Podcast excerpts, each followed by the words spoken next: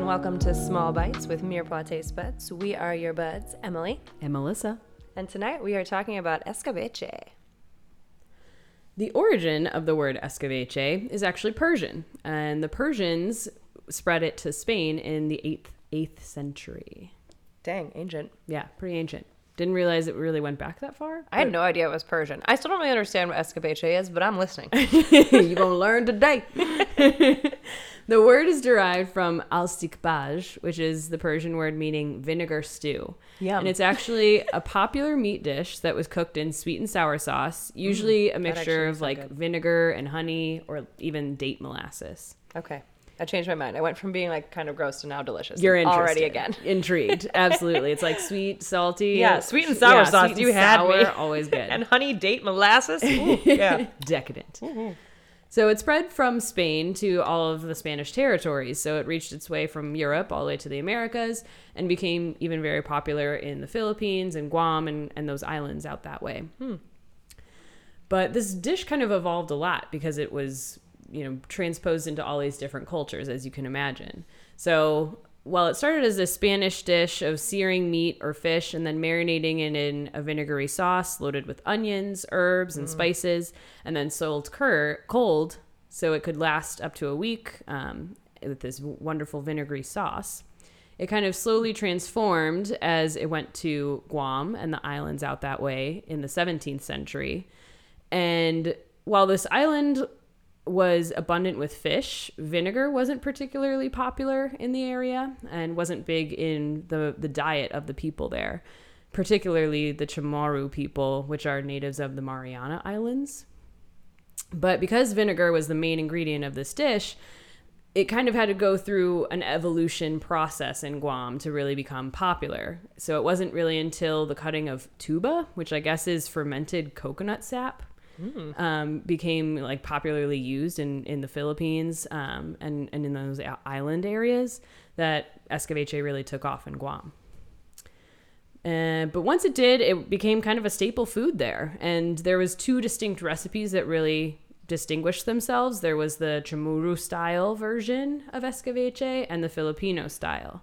And the main difference really was that uh, one would use different vegetables, um, and also the additioning addition of a thickening agent like flour or cornstarch, and that's kind of indicative of the, of the Filipino version. I totally want to try both of those now. Yeah, I think it would be so different to experience. Yeah. And what's odd is like I my first reaction and, and introduction to escabeche was actually in Belize, and it's Mm-hmm. so totally different in Belize. Of course. Of course. yeah, Not Like- characteristic of the food. like there it's literally a soup versus like when you really look at other plates from these other regions it's more so like vegetables and like a huge piece of seared fish on it Yeah, like swimming in a sauce. yeah not so swimming much in kind of a sauce it's not like a full soup and like in belize it was served hot Oh, what? and you eat it with like tortillas you know Oh, and it was also so good. chicken rather than fish Of course.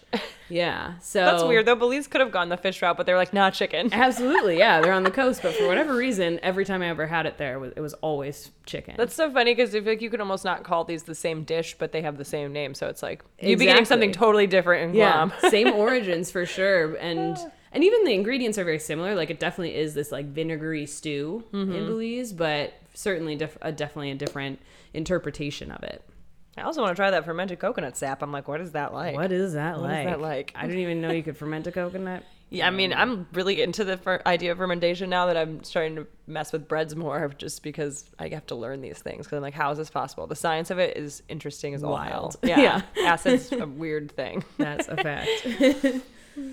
Uh, there's even a version of escabeche in Jamaica too. In there, it's kind of called escaviche, or I think is how you pronounce it there. Um, usually, fish marinated in a sauce of vinegar, onions, carrots, and those Scotch bonnet peppers. Gotta have those. But it kind of exists all throughout Spain and Latin America now, all with their own variations to it. They come in a variety of, you know, seafood, fish, chicken, rabbit, pork. Wow. Um, so it really ranges. And Yeah. uh, there's even a really popular version in Argentina that is eggplant. Yeah. So that's pretty cool. But it's typically u- using poached or fried fish and then served cold after marinating in the refrigerator overnight or even longer. But uh, yeah, I think it's a really great dish. I really enjoyed the Belizean version of it, and I would love the to get to try some of the other ones because Yeah, we're gonna have to put that on the list. I wonder if we even had it possibly in Jamaica without like realizing. I was gonna say like it sounds kind of familiar. I feel like I've basically had that, like Right? a piece of fish with all those vegetables. yeah, and like kind of vinegary. Yeah. I'm like trying to remember what seems we like had. Mm-hmm. a common taste I had. Like anytime I feel like you get a whole fish in those kind of countries and Mm. places, it almost seems like that to me. You know, yeah, it's but how like often are you getting like bit a cold? I don't know. Never don't know. cold, I guess Yeah. is the thing. I've never really had a cold version of it. Yeah, I'm gonna definitely be looking for that though. Mm-hmm. Put it on the list.